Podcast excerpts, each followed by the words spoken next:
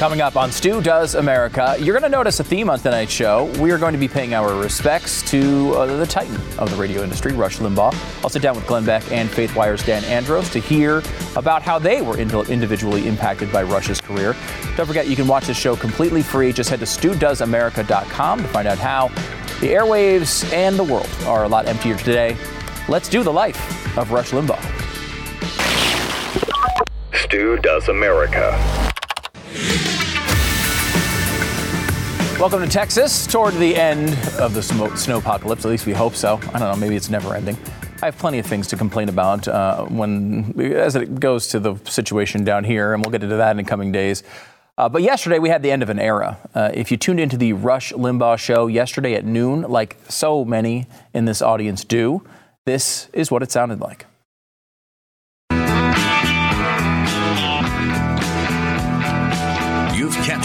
Rush in your thoughts and prayers. Ladies and gentlemen, Kathryn Limbaugh. Hello, everyone. I know that I am most certainly not the Limbaugh that you tuned in to listen to today. I, like you, very much wish Rush was behind this golden microphone right now, welcoming you to another exceptional three hours of broadcasting. For over 32 years, Rush has cherished you, his loyal audience, and always look forward to every single show. It is with profound sadness I must share with you directly that our beloved Rush, my wonderful husband, passed away this morning due to complications from lung cancer. Uh, it's a tough one to, to hear, and, and you know we all knew this was kind of coming at some point, but man, tough to deal with. It's hard to overstate how important Rush Limbaugh was to the conservative movement. Uh, I will say, even for my my own uh, personal development as a conservative, as a you know kid getting out of high school, wasn't really into politics. I remember being in Fort Lauderdale, is where I was living at the time, and uh, and being at the beach because I had no money to go anywhere, and listening to my Walkman and listening to Rush. I mean, I wanted to kind of get into radio, initially thinking more of sports and maybe comedy and all the stuff that you know you think about, and and it wasn't really a political guy.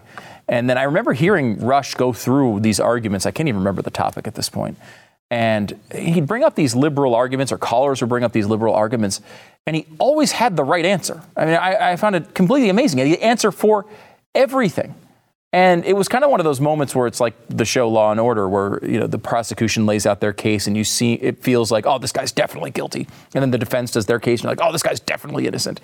Uh, it was like that. It was like they, they, would make he would make a point, and it wasn't like a, a you know, uh, you know, uh, you know, bad framing of the point from the left, but he was always able to sort of defeat it and I remember thinking, like, this is common sense. This makes sense.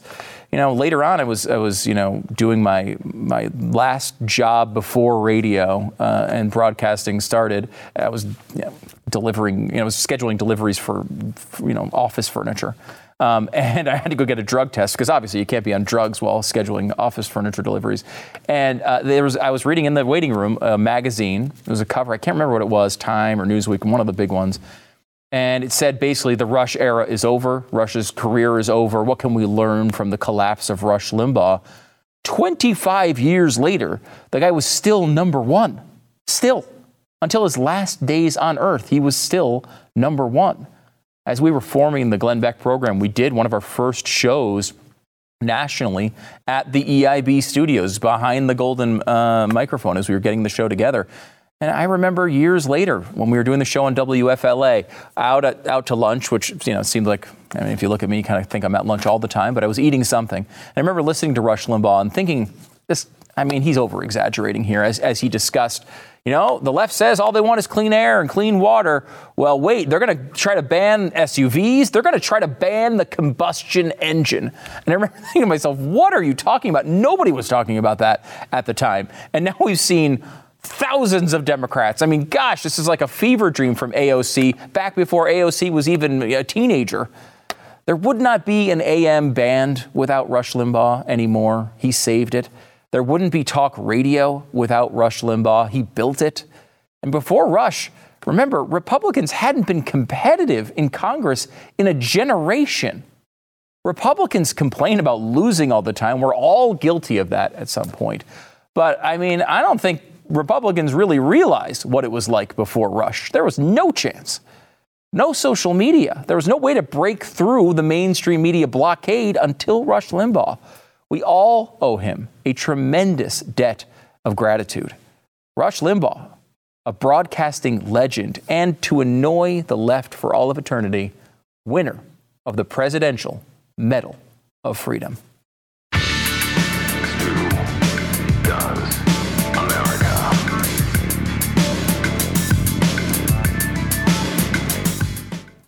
So, why exactly are we choosing to give big tech companies all of our personal data? Now's the time to take a stance. You know, take a stand for your own data, your own personal stuff. Protect it with a VPN that I trust for my online protection, ExpressVPN. When I use ExpressVPN, my connection gets rerouted through their secure, encrypted servers so that, you know, companies don't see all my data. I can do what I want to do on the internet without, like, you know, creepy, like, you know, Mark Zuckerberg looking at me all the time.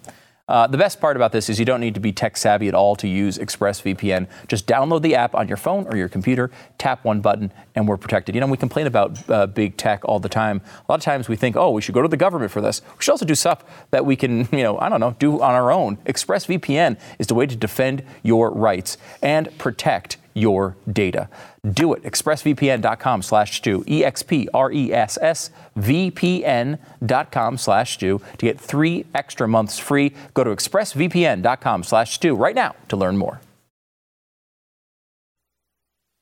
Live from the frozen tundra of Dallas, Texas, it's the one and only Glenn Beck. Glenn, thanks for coming on the show. Thank you. This is now you. You were from the, the Pacific Northwest. You you know you go to Idaho all the time. This is like normal for you, right?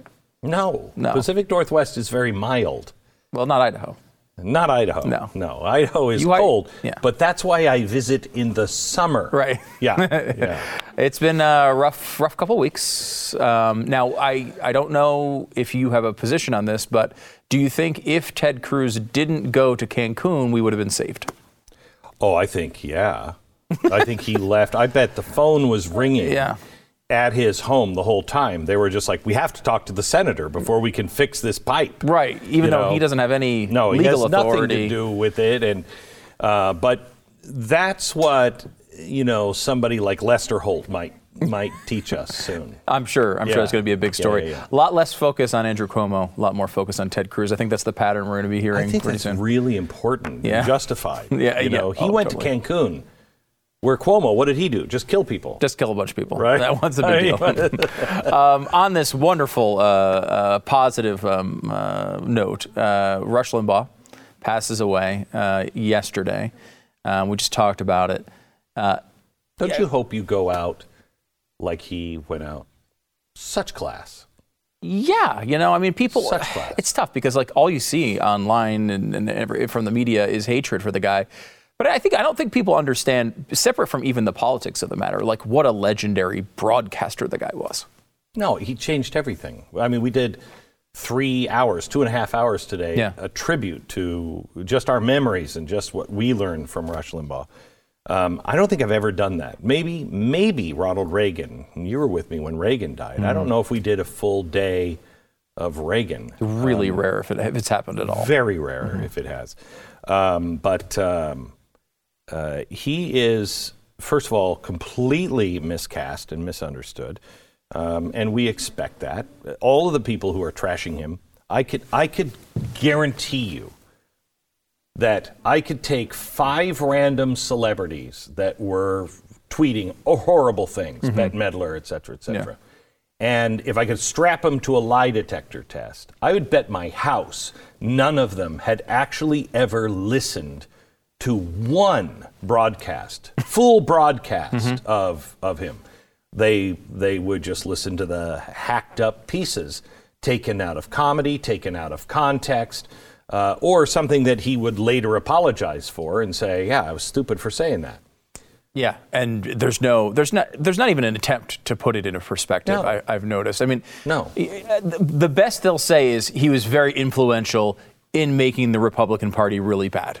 Like that is I that's mean, about the best. I saw one that said that he was um, he's the reason, one of the reasons, because now that he's dead, you can't say he was the only reason. Right. Um, but he was one of the very important um, reasons why white supremacy and white suprem- uh, suprem- uh, supremacist supremacists, supremacist white supremacists. uh, terrorist. Okay, white, white, bad white people. Yeah, bad white Uh-huh, people yeah. that want to blow up the Capitol. Yeah. um, that's why he's a better broadcaster than either one of us. um, but they said he was he was instrumental in that. That he, this white supremacy movement and this this white extremism that he no he wasn't no he wasn't.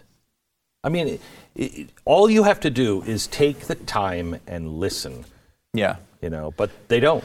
And they don't. They're not interested in honesty. Interesting. I was thinking back about uh, his career, and you know, obviously, like our career overlapped with him. He was obviously a huge star when we first started in talk radio. He And strangely, uh, still a huge star. He's still a huge star, right? I mean, it's amazing. His career is amazing.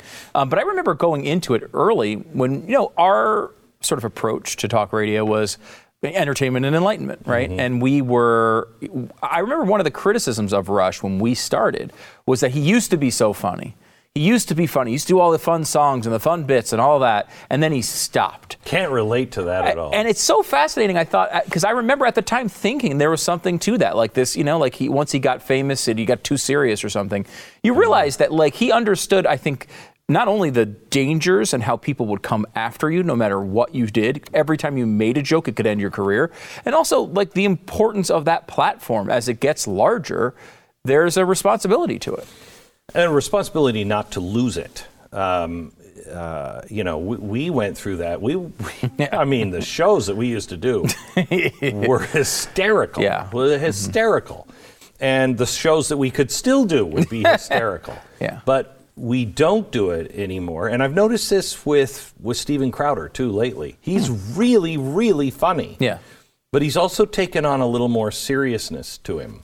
Um, and I hope that he doesn't feel it's necessary, like Rush did or we did, um, to uh, wash yourself clean of that. Because that comedy almost killed us. Because they will give anyone a pass on comedy unless you're a conservative. Then you meant it, or it was it, you. You were saying that kind of winking, going, "Yep, see, I'm a member of the Klan too." Yeah, um, and nothing could be further from the truth. And it's they do it intentionally because if you can make people laugh, it's the quickest way to disarm them and have them start to listen and go, "Well, no, wait a minute, he's not so bad. Yeah. I may not agree with him, but he's not a monster." Yeah, because there's all these moments where people will take Rush out of context and say, here's a really inflammatory sort of statement that he mm-hmm. has made at one point or another. But like in a way that's sort of your job as a as a as a talk show host. Not inflammatory, but like a, attention getter, right? Like you you are trying to grab everybody in with maybe a, a bold statement or a funny line or something that gets people in so that they understand the depth of it. Do it. I have had the base, same basic boilerplate contract from the same company, maybe a different division or whatever, but same company, since 1990. We made the first real change to my contract eight years ago, and that is in the clause of uh, moral turpitude, or uh, I can't remember what it is, but to bring disgrace upon the company. Right, right. I never worried about that because I don't, you know, we changed the language in it to say the company understands that controversy is part of the talk radio genre and that controversy as has happened many times in this, you know, in previous contracts is not a case for termination. Because these companies can just say they're they're getting so weaselly, they're getting so afraid, uh, and the and some are actually starting to put uh, real lefties on their boards hoping that that will appease. That's not going to appease. No, it's gonna make it worse. It's not worse. going to appease. It's going to make it worse. You talked uh, today on radio, and I think if people want to go back and listen to, like, we did two and a half hours on this today with some really great good. personal stories from Glenn. It was it was really interesting stuff. If, if you care as much about Rush as we do and about talk radio as we do, it's a great listen to go back and listen to the podcast. Um, you talked about Rush's uh, his self-perceived failure. Which I thought was interesting. I hadn't heard this before. Why, why did he think he failed? He said this on his last show of the year, last year, so just a few weeks ago. And he said, um, uh, he said, in many ways, I feel I have been a deep and profound failure at my job. Um, and I think all of us who care, um, that carry the, as you said, when you have a show that big, he reaches 27 million people a week. We're at 14 or 15 million a week. That's an enormous responsibility, especially in tough times.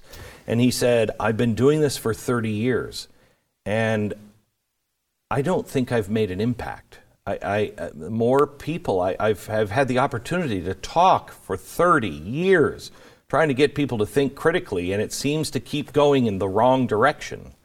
Um, And uh, you know, I uh, I feel that way. I'll bet you Ben Shapiro will feel that way in 10 years. Yeah. Um, Because there's moments, in, in, in, and we've had these moments where it almost feels like you're going to win this battle.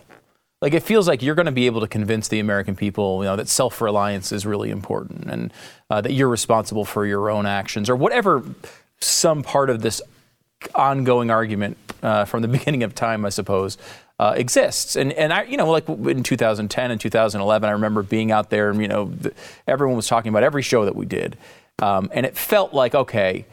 Maybe we're about to push with the Tea Party, about to push over and change something. we did. Yeah, I guess is it We just did. that we don't recognize it, or is it fleeting? How does this? Um, I think that it's a couple of things. We think that we won, and then we don't stake that territory and stand guard at that territory. Um, and too many people feel discouraged. I mean, think of the if you were to truly discourage the American people through an organized campaign. Let me put it this way: if you had the checkbook and you had the ability to write checks to do what the media and Hollywood and Washington and all of their arms have done to us in the last 20 years and discourage us and tell us we're nothing, tell us that the individual doesn't matter, indoctrinate our kids. Can you imagine how much money it would cost? Um, so there is an ongoing, never ending, self fulfilling movement that is trying to say, no, everything you thought was true is wrong. Everything you think is true is about your country, or anything that you love is wrong. Anything you think you own or think belong to you, even including your children, you're wrong. That's a hard battle. There's no, I mean, I know Americans feel the same way that you feel and I feel. And that is there are times that there are times you sit down and you're dealing with something at the house. Um, you know, your children are, you know, all of a sudden failing in school or something is going on, and you're like, good heavens, I can't take anymore. I can't take anymore. And I think I think that's why we lose because they overwhelm us. And there's not enough time to say, you just won that. Yeah. Put that trophy. And, and the reason why I feel this is I felt like the, the, the Tea Party was not accomplishing what it needed to accomplish, that we failed until I read the words of Barack Obama in his own book, in his own literature to his own people. He said we were a very disruptive force that stopped him from doing an awful lot. Mm-hmm. That was the first time I went, we won. We actually won. So now we live in a sort of conservative ecosphere with a Rush Limbaugh-sized hole uh, in it. How? What does that mean? And how? I mean, you know, look, we we love Premiere. They're going to put on, I'm sure, a really good show, uh, you know, to to in that, that time slot. But you can't replace Rush Limbaugh. What? Where do we go from here? I don't know. I think we're much more vulnerable. Um, for one reason, um, Clear Channel, the parent company of Premiere, has just lost about $70 million in revenue. So, you know, I lose a third of my revenue. Do I still want to be in this business? Yeah. You know what I mean? Because who's going to come up and replace that? Um, podcasting is starting to really eat into it. I I think it we're very vulnerable. Talk radio is very vulnerable. Um, not only do the, does the company now lose seventy million dollars of revenue every single year, and so their interest level is a little lower because they don't see necessarily a future. Um, but also the people who are coming after us. You don't have to take Rush Limbaugh out. You had to take Rush out. You, if you could take Rush out, you could take Hannity, you could take Levin, you could take Beck. But Rush was the reason that stations stayed true. R- Rush was the, st- was the guy who, if you had Rush on the air, you were pretty much guaranteed success as a radio station. You put Glenn Beck and Sean Hannity on, eh, good luck. But if you're on the station against Rush, mm, It's tough. it's tough. Yeah. You know what I mean? Now that that's gone, stations are vulnerable, advertisers are vulnerable, the corporate parent is vulnerable, The format. the format is vulnerable. Hmm. He invented the format. Jeez. Well, that's not exactly. I was hoping for a little more brightness. I don't know why I brought you me- on. Okay, so that, yeah, that- you're coming to me for that? You're an idiot. Um, let me just say this Walt Disney died in 1965, 66. It wasn't until maybe 2005 that Disney really was no longer what Walt Disney had dreamt of. Now it's an abomination. um, but you know, th- there could be a very long, a very long future, um, and uh, and who knows? I just don't know who can fill his shoes. Well, I mean, I know he would. I, I'm sure he would argue that the ideas are the most powerful thing, and if we can figure out a way to carry those on, and that's what's most Well, important. I just also have to look at it in an optimistic way. We were the third most listened to show in America. We're now the second. one more guy, and we're number one. Glenn Beck, thanks so much Thank for uh, coming in. Don't forget to support Glenn and all of us here are the second most listened to show in all of America, and of course the Blaze, the Blaze TV subscription. Head to blazetv.com/slash Stu. Enter the promo code Stu. Uh, as you kind of know, um, you note there we have um, a situation where the conservative media is really up for grabs, and and and who knows what's going to happen to it. We need strong walls around what we have. Uh, the Blaze is a great place for that, and I know a lot of the uh, personalities that are here uh, feel that, and we feel your support every single day. It's blazetv.com/stu. The promo code is Stu. Glenn, thanks again. Thank you. Back in a second.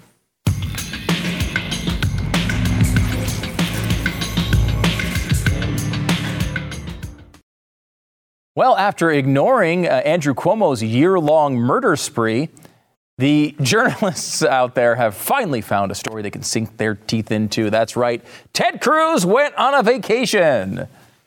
Yes, Ted Cruz went to Cancun with his family while Texans suffered, like me. You know, I've got a burst pipe in my house. You know what I was thinking? Why isn't Ted Cruz here to fix it? I don't know. I guess he's off in Cancun with his family, spending the money he earned or his wife earned, probably. Unbelievable. That bastard.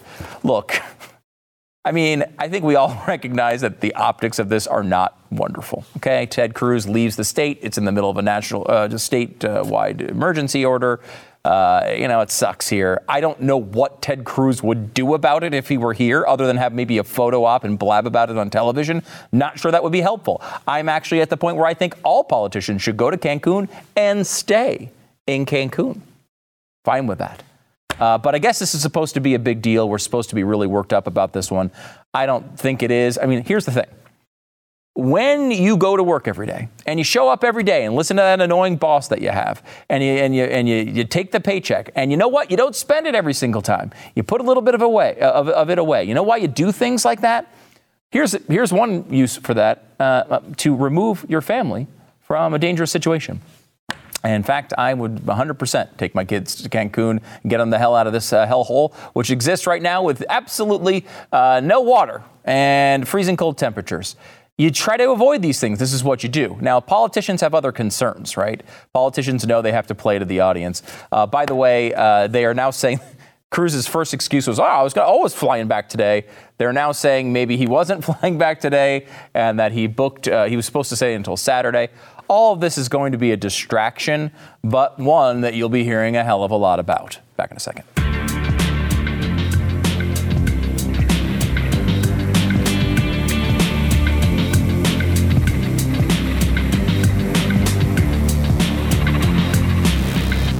Research, research has shown that uh, the average EMS response time is 37 minutes, about the amount of time they come to turn your water off when it's pouring into your house. In an emergency, time is critical. It's true. I've learned that lesson very recently. That's why I recommend uh, every American have a Bear first aid kit from Refuge Medical. The first aid kit from Bear uh, is, well, it's, it's just cool. It's guaranteed for life, exceeds military specification for individual first aid kits, and it's also used by military personnel in 14 countries. You can check out Refuge's uh, first aid training uh, dates at refugemedical.com. They've got all sorts of cool stuff going on there. And if you go to refugemedical.com, get the 15% off all their first aid kits with the promo code STU. This is all top of the line stuff, really, really cool. Be sure to use that promo code STU because that's how they know you like this stupid show. Get your discounts, get the cool stuff. If we've learned one lesson this year, it is to be prepared for anything, and it's only February. RefugeMedical.com. RefugeMedical.com. The promo code is STU. I'm joined once again by the managing editor of FaithWire.com, my friend Dan Andros. Uh, Dan, it is cold up here. What is it like in the tropical paradise of Pennsylvania? Oh, it's great. We're in the middle of another snow blast. We've had about a foot of snow on the ground now for the better part of two or three weeks. And uh, it's snowing again. So I spent my uh, afternoon here uh, being super productive and snow plowing. So it's been fun.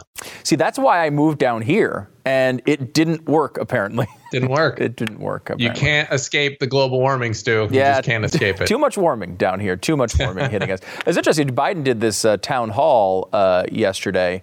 Do we have any idea what his opinion is on the, the whole extreme weather event? No, I mean, I, I looked at the transcript real quick on that CNN thing, and he didn't. They didn't mention it at all. Uh, So hmm. I was kind of wondering, why in the world would you not mention this? How would, how would Anderson Cooper not ask about it? How would it not come up? You would think at town hall you might want to talk about the fact that the country is blanketed in seventy percent uh, of hmm. snow, um, and that Texas is going through this extreme stuff. I did see, I think it was Politico or somebody mentioned that this that they would be smart, you know, to use this as an opportunity Of course. uh, to enact some climate measures. You know, use this crisis, so to speak. Yeah, never let the crisis go to waste is always a, a, a big uh, situation. Um, by the way, uh, I, we should uh, keep uh, the viewers up to date here. Uh, Dan Andros, who uh, has boycotted the NFL, first started as a lifelong Washington Redskins fan. Then Yeah. the Washington Redskins team evaporated and no longer exists. Uh, Deleted, so, yep. so you boycotted the league for a year. However, you have a big announcement today. Uh, yes, indeed. Um, I, I will say, first of all, my boycott.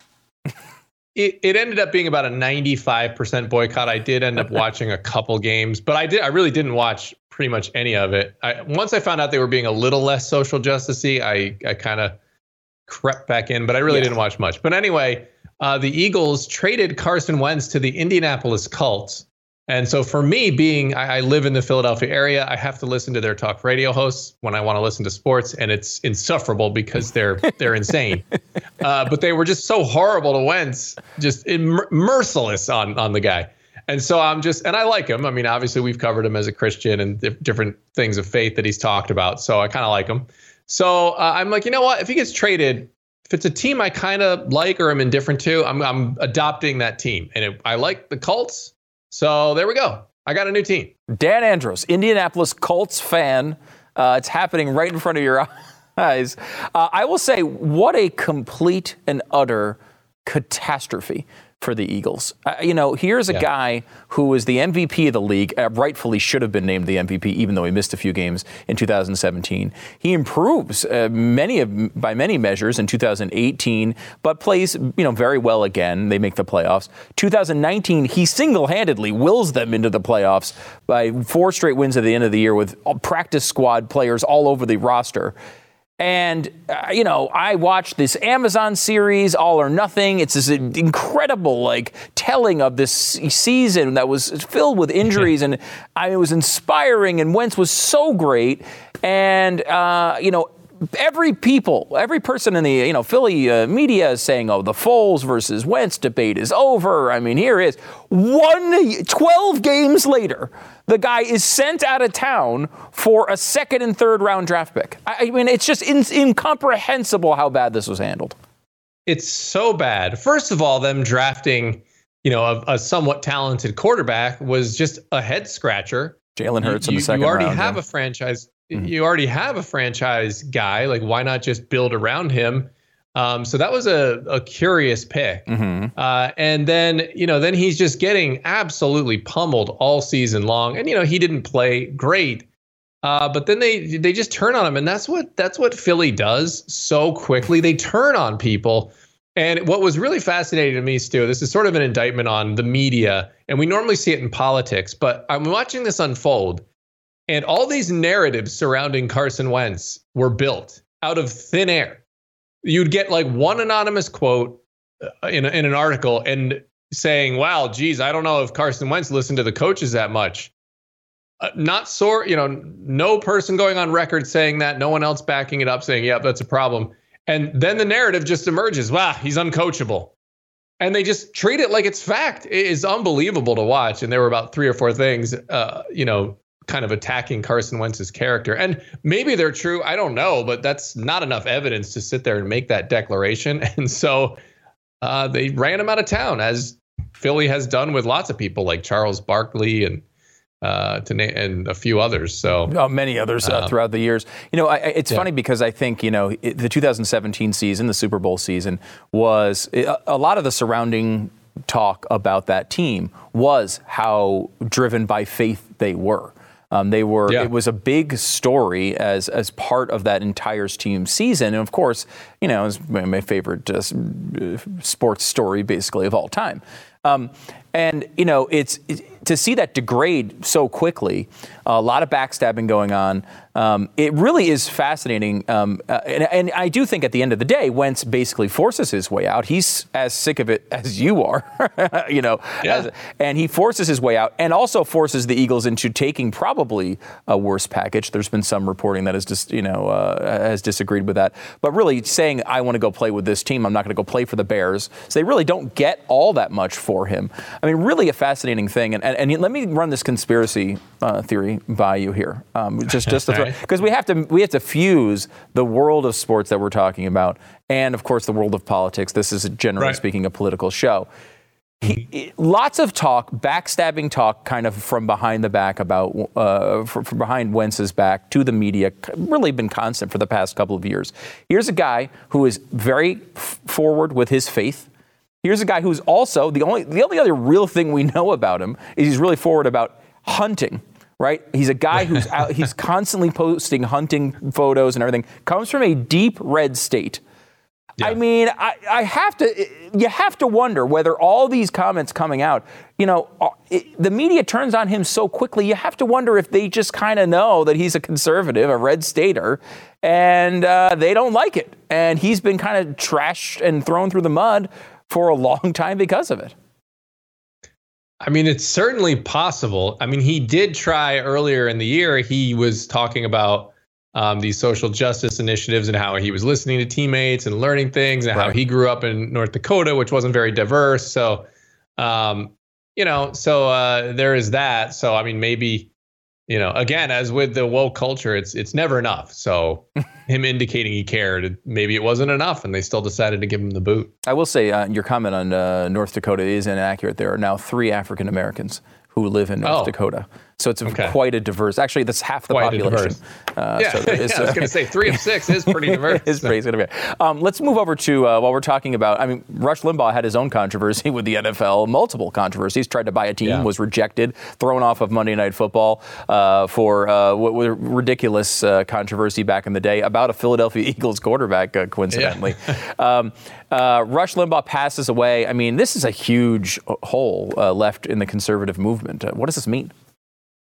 Yeah, it is a big deal. I mean, pretty much any talking head today, and I would say that even talking heads on TV, in some respects, owe their careers uh, in part to Rush Limbaugh. I mean, I don't think, um, unless I'm missing up my timeline here, I don't know that punditry was to the level that Rush took it to. I don't. I don't know that Sure. you could make it a career very easily. Um, it was sort of something that, that he invented uh, and he single-handedly saved the medium of talk radio. And um, and so you know he articulated conservative views in a way uh, that no one else had done before, uh, and he did it very just brilliantly, to be honest. And so uh, and he continued to do it, and he and he continued to do it well uh, up until just a, you know a few weeks before his death. So.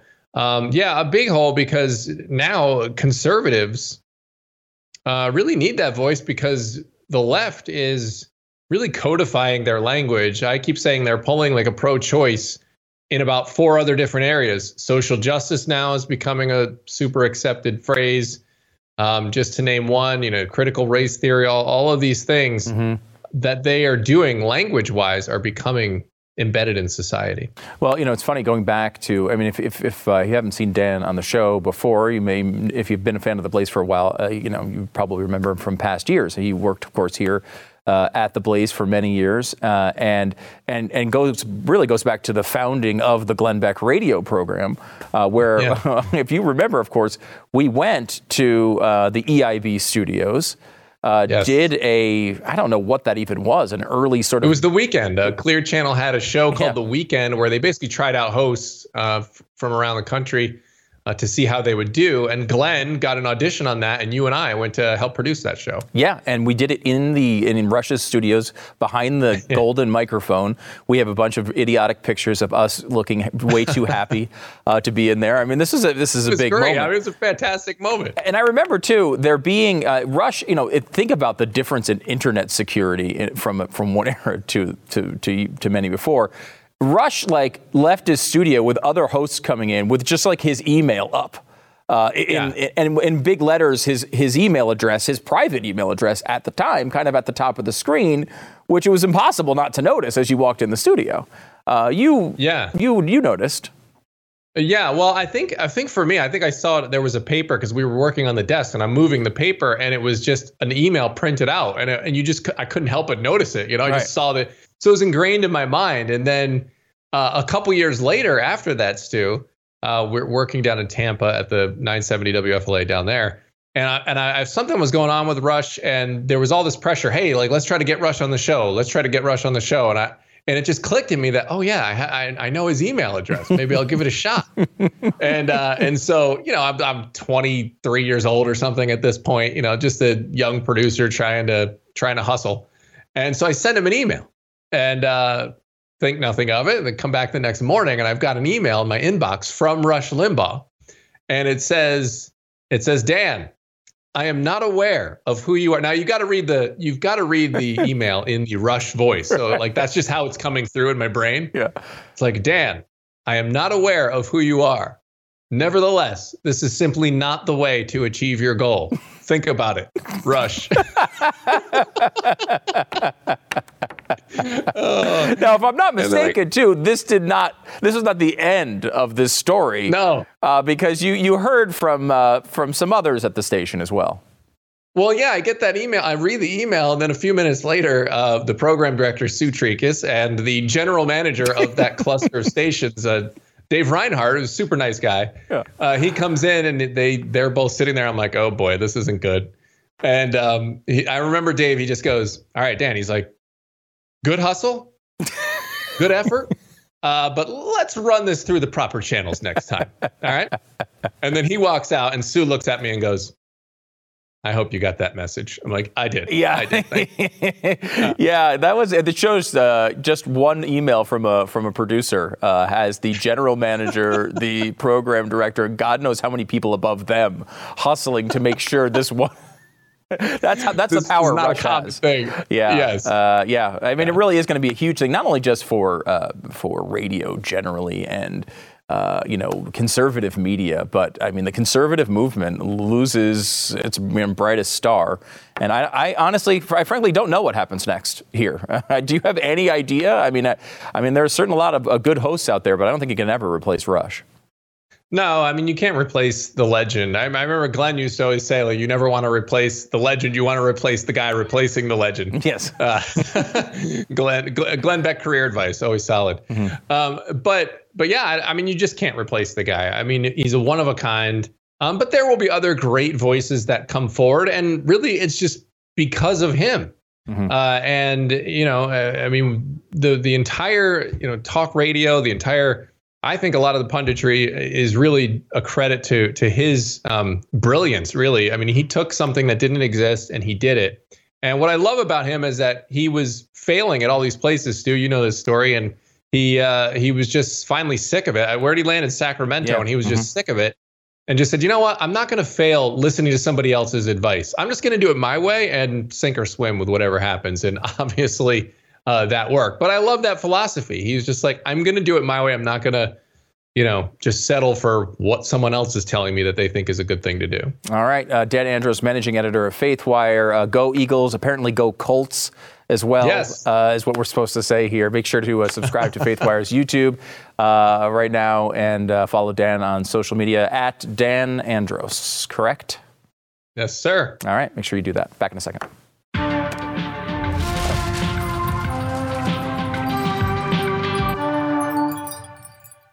Let's say you spend a bunch of money on a home in Philadelphia and then realize you need to move immediately to Indianapolis.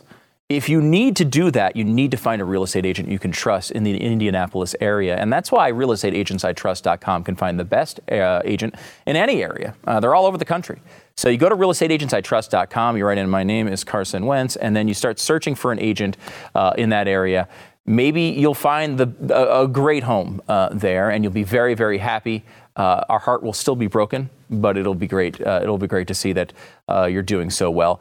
Uh, the whole point of this is basically like you move. I think this is the best use case, basically, for real estate agents I realestateagentsitrust.com. A listener actually uh, emailed this to me many years ago. Said, "Hey, you know, you guys always talk about buying and selling a home, but like, you know, if you're in a town, you might already have an agent, or you might have a friend who's an agent, and you know, I don't necessarily advise that behavior. You should probably pick somebody who's been screened at realestateagentsitrust.com. But if, especially if you're moving across the country to an area you're not familiar with." realestateagentsitrust.com is a great place to go. Realestateagentsitrust.com. Get more information, get all the uh, info you need there. Realestateagentsitrust.com. Go birds. Tomorrow we have Pat Gray, Rob Eno. We also, I'll take you through the story of my house disaster, uh, how it was flooded under multiple inches of water. Not pretty. Uh, also, we have an AndrewCuomoIsAwful.com uh, update. Uh, make sure you uh, check that out. Before we leave, though, I want to give you this. Let's just say you're in a situation where, like, your washing machine isn't going to be working for, I don't know, seemingly several months because your house is underwater. Uh, you might need this. A Minnesota business is now selling self cleaning underwear. Uh, they appeared on Shark Tank uh, and they pitched bed sheets you don't have to wash for months and underwear you don't have to wash for weeks. So that's always. Now you might think, what person is looking for that type of thing? I can understand it and maybe in an emergency situation. I don't know if you were stranded. I, can't really figure out a, a use case for that. I bet you it's some dumb environmental, you know, sell. Oh, you don't have to wash them for weeks and weeks and weeks. I am sorry, I want to wash them. It's not an inconvenience, it's a necessity.